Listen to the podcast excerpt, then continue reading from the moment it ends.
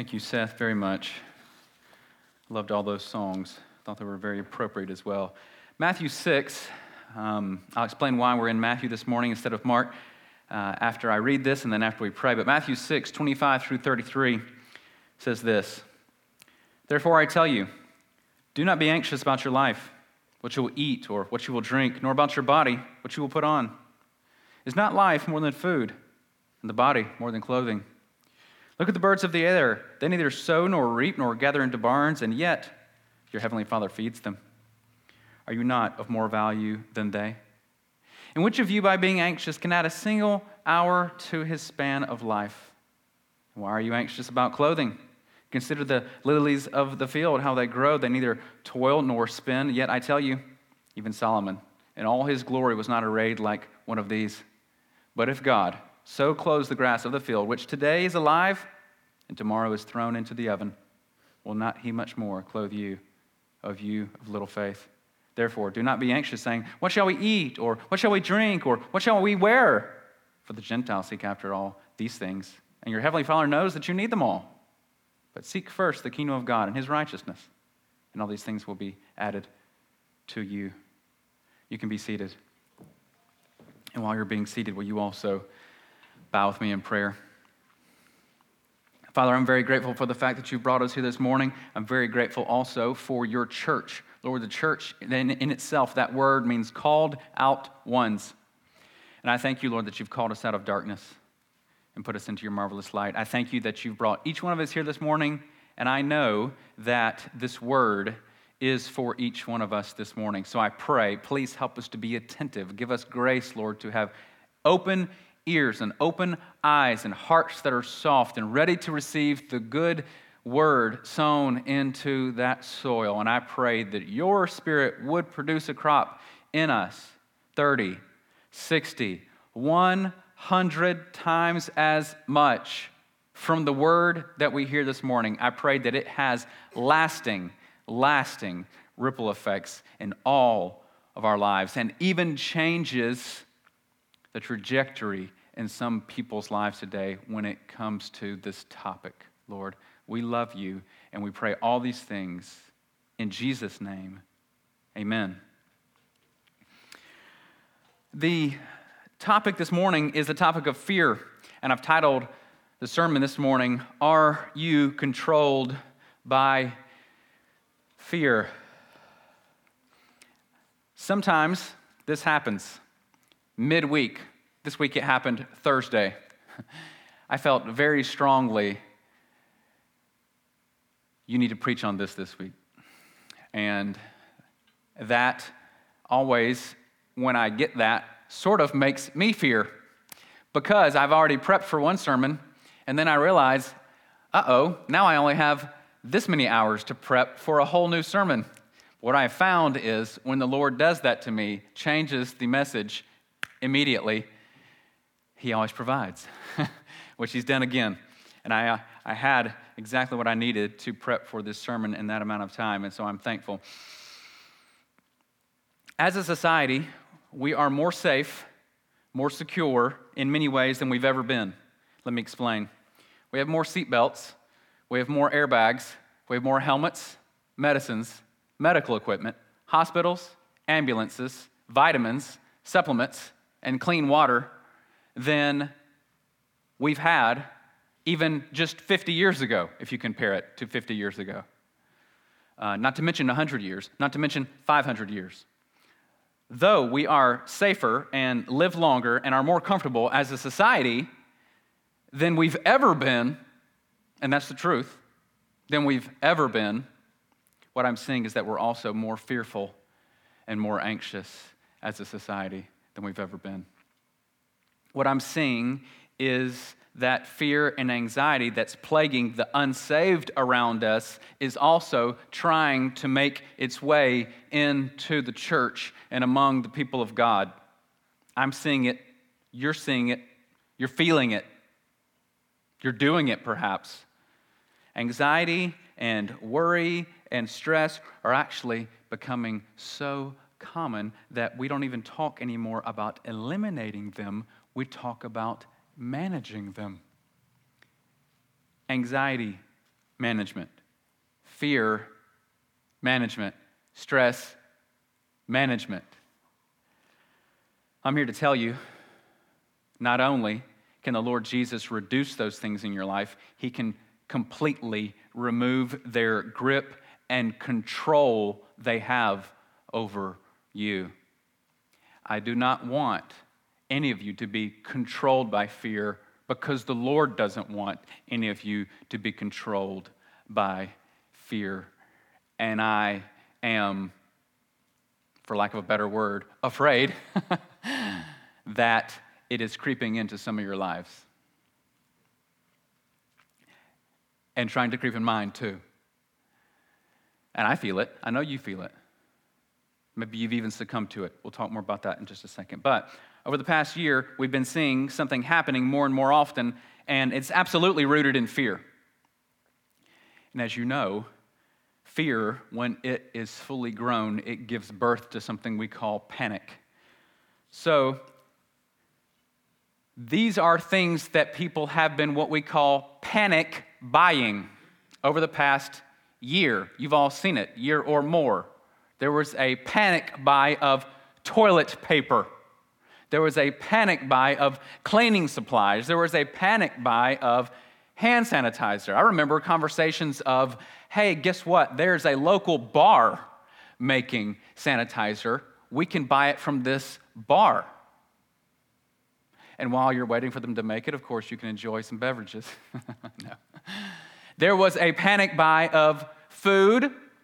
You, you remember going to Walmart and certain grocery stores, there being no Clorox, there being no bleach, there being no hand sanitizer, there being certain meats that are gone, certain cheeses and dairy products and all these things just gone. There was also panic buying of ammunition. There was sort of a perfect storm made of ammunition and guns because of COVID reducing jobs at those places. Then the threat of what if Biden gets elected, which he did, as you know, he's going, he's against guns and ammunition and things like that. What if he reduces our ability to get those? Then there was also riots and defund the police, and everybody was rushing, saying, "What if I have to defend myself?" It was a perfect storm around ammunition and guns. Then the latest one has been this gasoline. Panic buy gasoline. 11 states were affected by this. 12,000 gas stations in those 11 states ran out of gas. And I want to tell you something. I want to tell you something because the problem's already resolved. I want to tell you something. Had you not heard about the possible threat of a gas shortage, I'm here to tell you there would not have been a gas shortage. Some of you didn't do certain things, even things that would have been beneficial to you, for fear what if we run out of gas? Some of you rushed to fill up your tanks when it didn't actually even need it. It was just a little low. But you rushed to fill it up. Because what if? What if? What if? Fear is controlling some of us, and it need not. Had Amy not told me about a gas shortage, I would not have known. You, you would have gone to life as normal. We would not have known about it. We wouldn't have seen the effects. I really don't think we should have. I'm 99% sure we would not have seen the effects of it.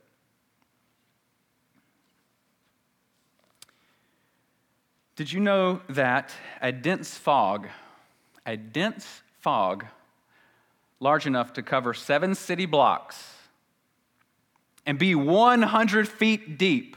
Did you know it's comprised of roughly 6 billion droplets of water, which, if collected into one place, would fill one glass of water? Did you know that?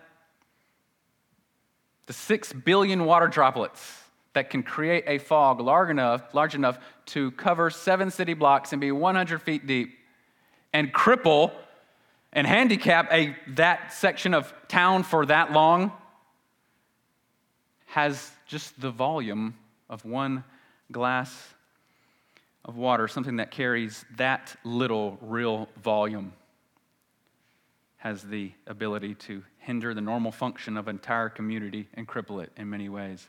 Fear, when it's not captured and contained rightly, has the ability to hinder the normal, proper function of the Christian life and even cripple it once you start dissecting that fear into all the hundreds and thousands of what I call what ifs. Once you start slicing up that fear into all little parts, it will hinder your growth, halt your spiritual growth, even, and completely handicap you. Listen to this all of our fear stems from a failure to understand or to apply God's word. All of our fear stems from a failure to understand or apply God's word. You need this word this morning. Okay, listen to this. Please listen very closely. You need this because I promise you, this is creeping into the church, and it's not supposed to. It's creeping into your life, and it's not supposed to. In the Old Testament, the Lord had the people of Israel purposefully stand out from the world in how they dressed, even in how the men wore their hair and their beards, and what they ate, everything. They were noticeably different on the exterior. For us, New Testament Christians, there's some ways that we're also noticeably different on the exterior. Thank you, women, for your modest clothing. We appreciate that very much. It shows your godliness. But our difference is really also supposed to show itself primarily in how we live the things we do and the things we don't do, the things that are different from the world. We see the world acting this way, we don't act that way. We see them controlled and gripped by fear, panic buying. What if, what if, what if we don't have enough? And we're supposed to be different from that. God meets all of our needs, and we trust in Him. So, in our fight against fear, I want to talk about three things we need to understand and apply. These three things are the purpose of God, the promise of God, and the person of God. If you're taking notes, the purpose of God, the promise of God, and the person of God. Let's start by talking about the purpose of God. In verse 25, you might have seen that Jesus started by saying this, didn't he? He said, Therefore, I tell you, do not be anxious about your life, what you will eat or what you will drink, nor about your body, what you will put on. Is not life more than food, and the body more than clothing? Life more than food, and the body more than clothing. Church, we exist for a higher reason. Your body isn't just for food or clothing. Your purpose rises above food and fashion. You exist in this world not to become like the world, not to worry about everything they worry about, not to fear everything they fear. Christ Fellowship, instead, you are to be continually molded into the image of Christ, living like Christ did, in line with the will of the King, advancing his kingdom. God created you. Listen to this God created you to glorify him by loving him and loving others. God created you to glorify Him by loving Him and loving others. Listen to what Paul said in Romans 12, 2. In Romans 12, 2, Paul says, Do not be conformed to this world, but be transformed. How, Paul? Tell us. By the renewal of your mind, by the testing, that by testing you may discern what is the will of God, what is good and acceptable and perfect. Notice he says, by testing. Everything that comes across your eyeballs, everything that comes through your ears, needs to be tested. Does this line up with the Word of God? Everything that comes before your eyes and into your ears needs to be tested. And you are transformed by the renewal of your mind. We renew our minds by putting into our, our minds what's truth, not listen to this news. You should be afraid because of this. We all know that if we actually did everything that the news tells us we ought to do to stay safe, you would never leave the house And then there's tons of soaps and, and perfumes and all these things that you can't use either. I guess we're just supposed to stay in our house and I don't know what we're supposed to do. Be afraid only. and don't exist. Don't, don't live to glorify God. Don't go out. Don't take risks. Don't do that. What if? What if? There's a thousand what ifs. Your purpose in this world is to be a little version of Christ. The, the word Christian means Christ follower. It has the idea of being a little Christ in this world. You're a little version of Him to the world. And Jesus was never worried or feared that God might not take care of him. Jesus never worried or feared that perhaps God might not take care of him. Listen to what John MacArthur said. If God gave you life, if He wants you to live, if He brought you into His kingdom, then He has a purpose for you to fulfill in His kingdom, to His glory. And so He will sustain you to fulfill it. Listen to this. If God gave you life, if He wants you to live, if He brought you into His kingdom, then He has a purpose for you to fulfill in His kingdom, to His glory, and so He will sustain you to that fulfillment. He will sustain you. Why would He create you? Draw you to Himself, grant you repentance, give you faith to believe, forgive your sins, adopt you into His family, and appoint you to advance the kingdom, and then abandon you and not care for you. It does not make sense, does it? You've trusted in Him for all the things concerning your salvation, to all the things pertaining to all of that, your salvation, your sanctification. Trust Him to also take care of all of your needs. Trust Him to be there for you and to help you in the midst of panic that's happening around you. God will help you and protect you in the midst of it all. He doesn't stop caring for you after He adopts you, He only cares for you even more. You only need to be really concerned with obeying him. Your primary focus needs to be what if I don't obey him? That's the only really what if perhaps you need to be what ifing about. That's your purpose, is to obey him. You don't need to fear and worry what will happen day by day. Jesus says in verse 26 of our text Look at the birds of the air. They neither sow nor reap nor gather into barns, and yet your heavenly Father feeds them. Are you, of not, are you not of more value than they?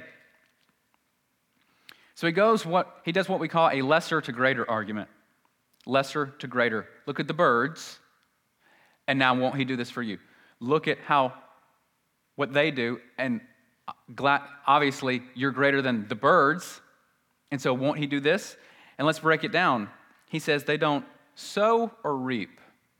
Sowing and reaping is, is a job that they would do.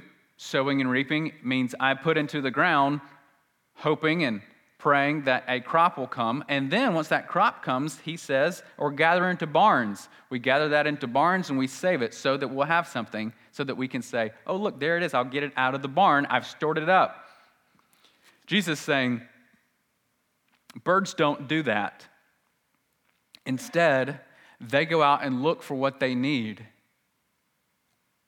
and they find it, and He feeds them every day. They look for it, God brings it to them. That's what He's saying. And they do that every day, and He feeds them every day. And that perfectly lines up with Jesus and how He taught us to pray Give us this day our daily bread. Day by day, we look to God for our needs, trusting and believing that He'll meet them.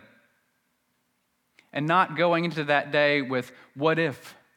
What if? What if He doesn't?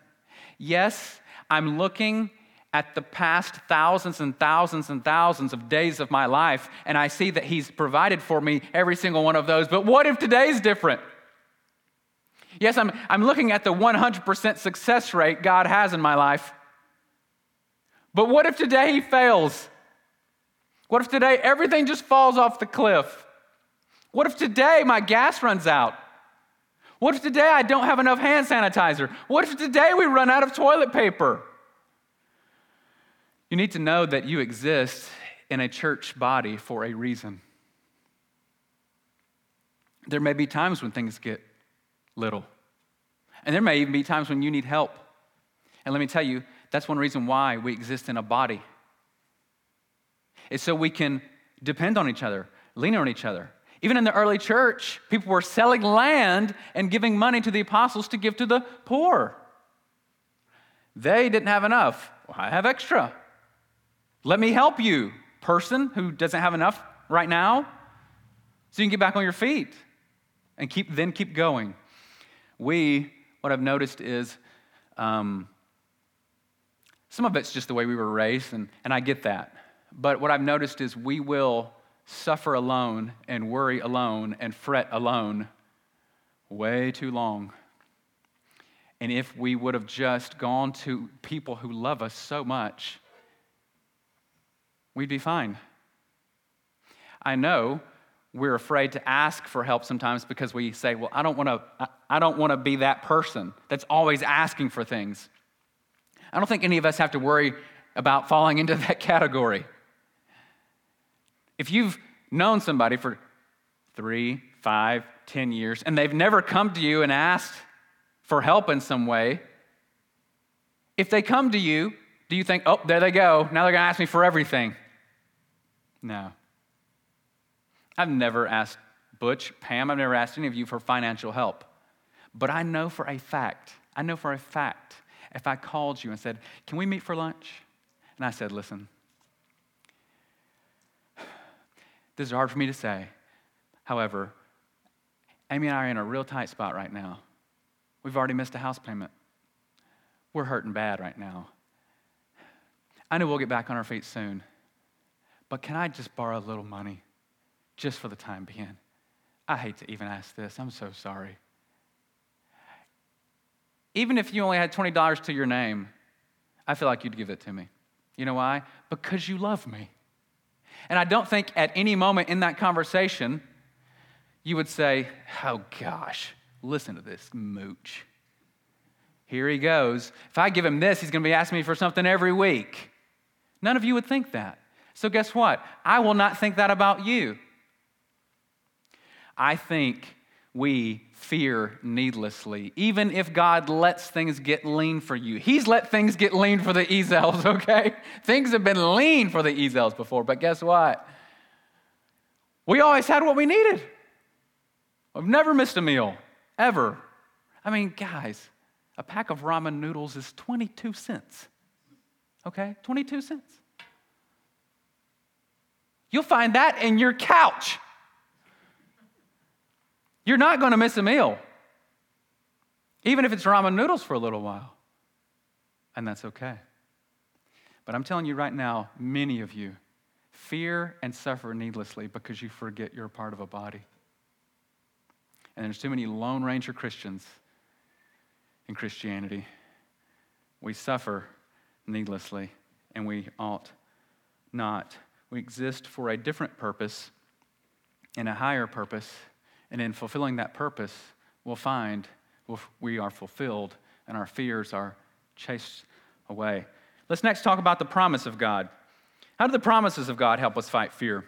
Later on in our text, look at verses 31 through 33. Jesus says this Therefore, do not be anxious, saying, What shall we eat? What shall we drink? What shall we wear? For the Gentiles seek after these things, and your heavenly Father knows that you need them all. Verse 33 But Seek first the kingdom of God and his righteousness, and all these things will be added to you. That is a promise that you can take to the bank. Seek first the kingdom of God and his righteousness, and all these things will be added to you. Our first thoughts don't need to be all the what ifs, dissecting that fear into a billion what ifs and creating a fog that has now crippled us and hinders our spiritual growth, our first thoughts need to be seeking the kingdom of God and his righteousness. That's why he says, Seek first, not start asking, What if first? Have you ever heard the saying that says this? Those that have Bibles that are falling apart have lives that aren't. Those that have Bibles that are falling apart have lives that aren't. You've seen some people's Bibles that they've had since, oh, long ago, and they read it so often and they use it so often, it's falling apart.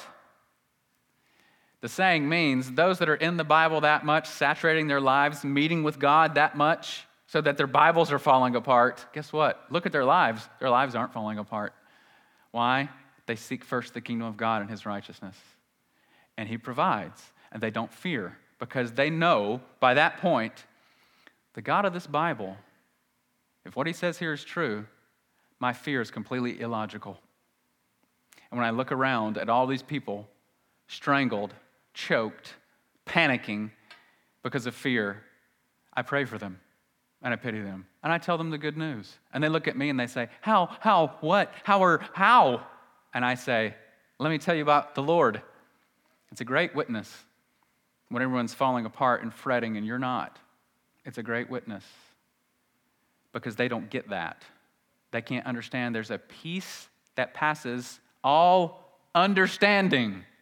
They can't understand that. We seek God and find Him in His Word and in prayer.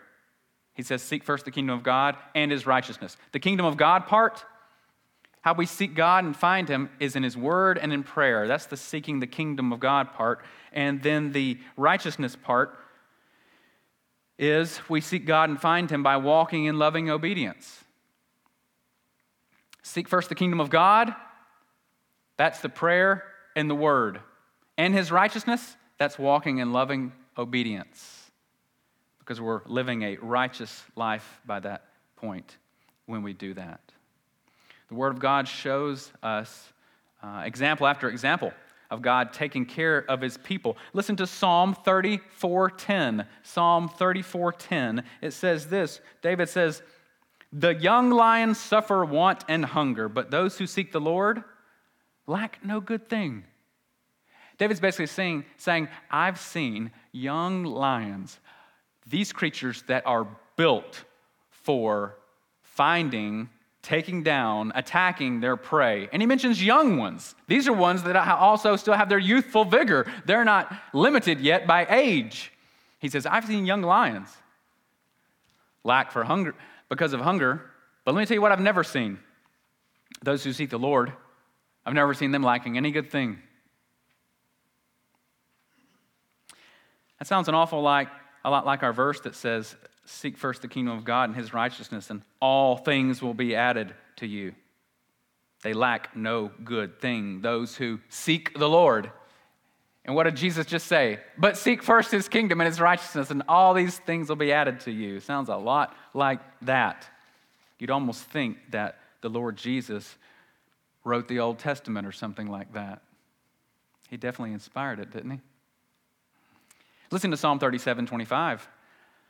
Psalm 37 25. I've been young and now I'm old, meaning I've lived a long life. Let me tell you what I've never seen in my long life. Yet I've not seen the righteous forsaken or his children begging for bread. He says, I've never seen the righteous forsaken. God's always taking care of them. I've never even seen their children begging for bread. They've always had what they needed when they were seeking first the kingdom of God and his righteousness. Philippians 4, we don't have a slide for this, but it's fine because I just want to uh, point this out. In Philippians 4, 11 through 12, I want you to recall where Paul was writing the book of Philippians from. He was writing it from jail. You need to know that. You also need to know this. It's called the Epistle of Joy because he talks about joy so much in it. And he was in jail writing about all this joy he had. Peace that passes understanding. Sounds like he had it. He says this I've learned in whatever situation I am to be content. I know how to be brought low, and I know how to abound. In any and every circumstance, I've learned the secret of facing plenty and hunger, abundance and need. We'll talk about that secret in just a second. But sometimes you have a lot, and sometimes you have a little. When you come into God's kingdom, you can trust Him, though, in both situations. He'll always meet your needs. Paul goes to later on to say in uh, verse 19 of that same chapter, and my God will supply every need of yours according to his riches in glory in Christ Jesus. Do you know what you do when you let fear grip you and cause you to panic and start acting like the world and panic buying and what about this? What if this? What if we don't have enough this? What if everybody buys that and we don't have enough? You're not trusting God. You're not trusting his promises. That's what it boils down to. That's why I said in the very beginning that uh, quote that I gave you all all of our fear stems from a failure to understand or to apply God's word. It all stems from there. Well, Paul, before he said that in verse 19 about God meeting every need of ours, he shared the secret to how he's learned to be brought low and to abound, how he's learned to have plenty and also face hunger. And the verse right after that is actually one that you all know very well, but you might not have remembered its context. The context is having little and having much. Be brought low, abound. After that, he says, I've learned the secret how to live like this. And then he says this, this one that we all know I can do all things through Christ who strengthens me. That verse is in the context of having little, being brought low, sometimes abounding, yes, sometimes having plenty. But his secret was Christ. How do I get through this? Christ. I can do all things through Christ who strengthens me. And the all things part really had more of a negative part to it because he was basically saying, I can get through all these things. Now, some people use that verse to talk about these great athletic feats and things like that. I can do all things through Christ. I don't doubt that the Lord has given that person that ability to do those things. But this verse has a, a bit of a different context than that. So we're talking about now the person of God. Let's go into the purpose of God. Person. We've talked about the purpose, we've talked about the promise. Now let's talk about the person of God. The reason why David could say he's never seen the righteous forsaken is because there was one who was forsaken by God on our behalf so we could be righteous. God will not forsake his people because he forsook his son. And if you're in him, you have his righteousness clothed on you. He looks at you through lenses that see my righteous child. That's how he views you now if you're in Christ. The Lord Jesus, who cried out, My God, my God, why have you forsaken me? That Jesus. I want to now make I want to now make an argument for the greater to the lesser. Earlier we made one from the lesser to the greater, birds, and then you, believer. I want to make now one from the greater to the lesser. The opposite of what we saw earlier. If God provided salvation for you by sending you his dear son, and if by faith you've put your trust in what he did by shedding his blood, taking the punishment that you deserve, dying, being buried, rising again on the third day, then don't you think he will provide for your physical needs as well? If God's done everything that's required to procure salvation for all those who would ever believe, don't you think He will provide for your physical needs too? And we all say, well, yeah, that makes perfect sense. Why wouldn't He? But you are tempted and you are pulled to live differently than that. You are. You see everyone around you scrambling, all these unbelievers, and sometimes even believers scrambling, fearing, what if? What if? What if we get sick? What if I lose my job? What if I can't make a house payment? What if people make fun of me? What if people don't like me? What if our child gets sick? What if one of us gets cancer? What if? What if this? What if that? And we fear, and it grips us, and it strangles us, and it keeps us from growing, and it kills our testimony because we're joining in with our non believing friends. They're, they're freaking out, and we're like, Yeah, I'm with you. I'm afraid too. Let's all go get gas right now.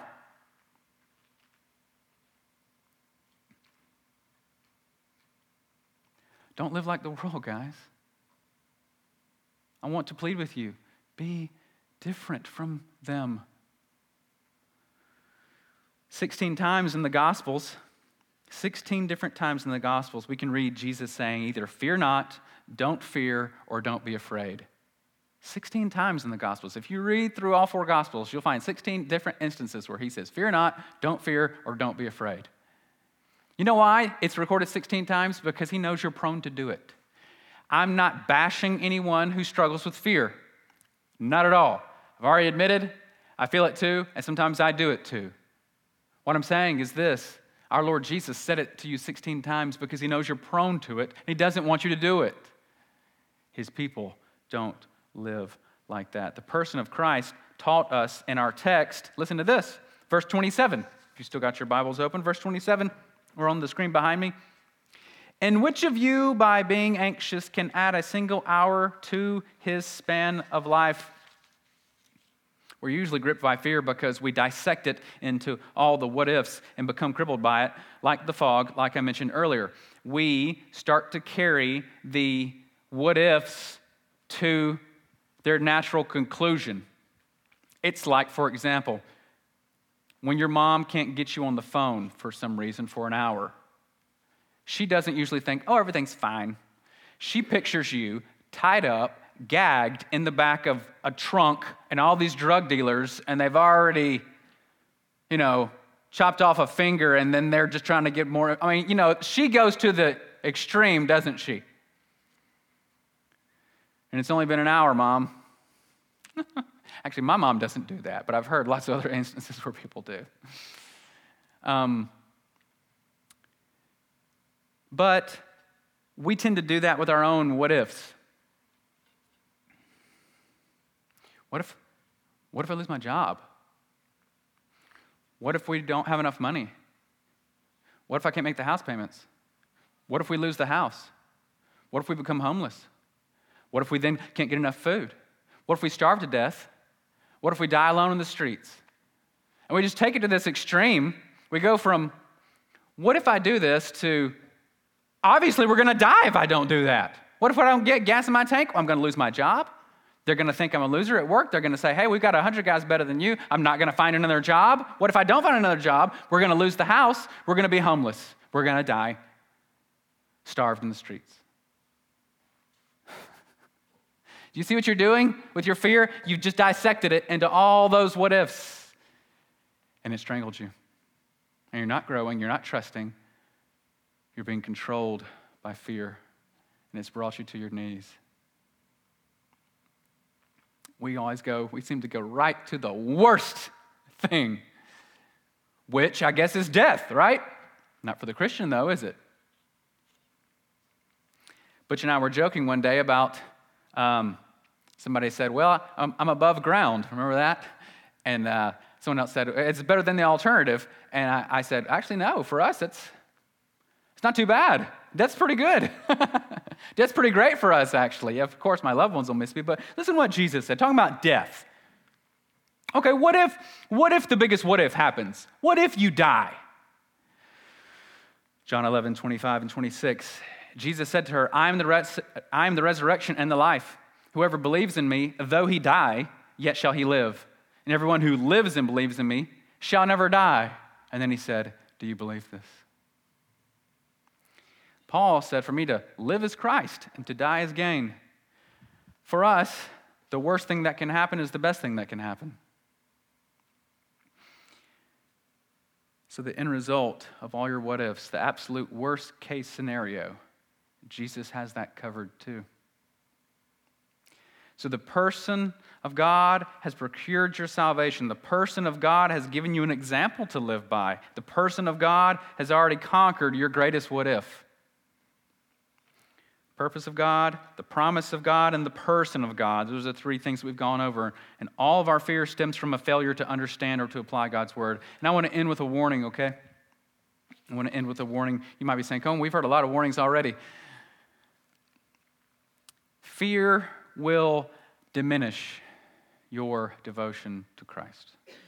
Fear will diminish your devotion to Christ. Listen to John 12, 42. John 12, 42. Nevertheless, many, even of the authorities, believed in him. But for fear of the Pharisees, they did not confess it so that they would not be put out of the synagogue. There were some of the Jewish authorities that believed on the Lord Jesus. But because they were Jewish authorities, they had a high position. And if they came out and said, I'm a believer too, they were afraid we might get kicked out of the synagogue that we might not have a job. We might lose our reputation. Where the Bible says, Let the redeemed of the Lord say so. What if I lose my job for standing up for Christ? God will provide for you. What if people make fun of me? God will smile at you. What if people don't like me? God still loves you. Fear will diminish your devotion to Christ. Are any of you are any of you not walking in full obedience to God in some area of your life because of a what if? Are there any of you right now not doing something that you have felt for a long time, the Lord wants me to do this, but you're not doing it because, well, what if this happens? What if this happens? Lord, I, I hear you, but what if this happens? What if you trust God? Church, what if you trust God with that? You might see God work in a way in your life that you've never seen and completely change the trajectory of your faith. I'm so thankful. I'm so thankful He made us missionaries. He taught me so many lessons about trusting Him. I'm so grateful he moved me to sell my house and move to a country where, in our town, even the, even the local people said, Don't go to that hospital. People die in that hospital. And our only good hospital was six hours away. But I'm thankful he sent us there. You know why? It made me just have to trust him. What if we get sick? Yeah, what if we get sick? I don't know. I don't know what if we get sick, but I'm going to still obey him and do what he called me here to do. I'm still going to teach these people the word of God. What if one of your children gets sick? Yeah, I, know. What if they get sick? I don't know. I don't know. But I'm still going to trust him and I'm still going to do what he said to do. I don't know. And that's okay, church. It's okay for you to not know the what ifs.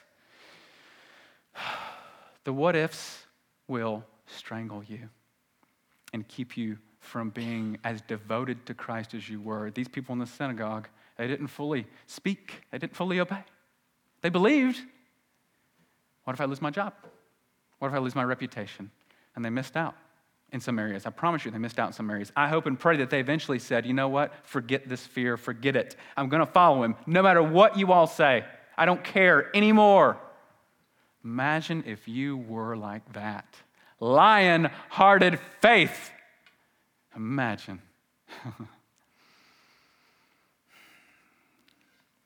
Second warning fear is a characteristic of the wicked in the Bible. Fear is a characteristic of the wicked. In our text, Jesus says, Don't worry about this, that, and this, and that. And then in verse 32, he says, For the Gentiles seek after these things.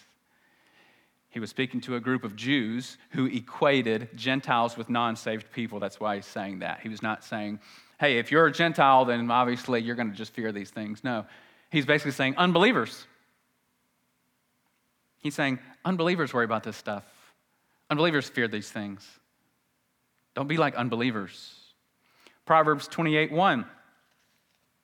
Proverbs 28 1. The wicked flee when no one pursues but the righteous are as bold as a lion. The wicked run around scared when no one's even chasing them, when there's not even a real threat. We better go get gas. But we have gas. But what if? The wicked flee when no one pursues. Don't be like that. The righteous are as bold as a lion. Lion hearted faith. Revelation 21 8. Listen to this list of people that are going to be in the lake of fire. Look at who the first ones are. But as for the cowardly, the faithless, the detestable, as for murderers, sexually immoral, sorcerers, idolaters, and liars, their portion will be in the lake that burns with fire and sulfur, which is the second death. Now, if you took out the cowardly, we totally get all this. Faithless, of course. Detestable, duh. Murders, uh, yeah, they definitely deserve it. Sexually immoral, absolutely. Sorcerers, ooh, yeah. Witchcraft, no way. Idolatry, oh yeah, people that down down to bow down to idols, yeah. Liars, that's a no-brainer. But then the, the first one's the cowardly. Maybe you've never seen this.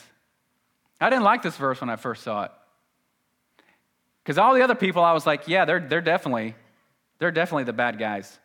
But then I saw the cowardly and I said, hey, wait a second, that's that one more closely resembles me than all the other ones. Ever chickened out of a witnessing opportunity?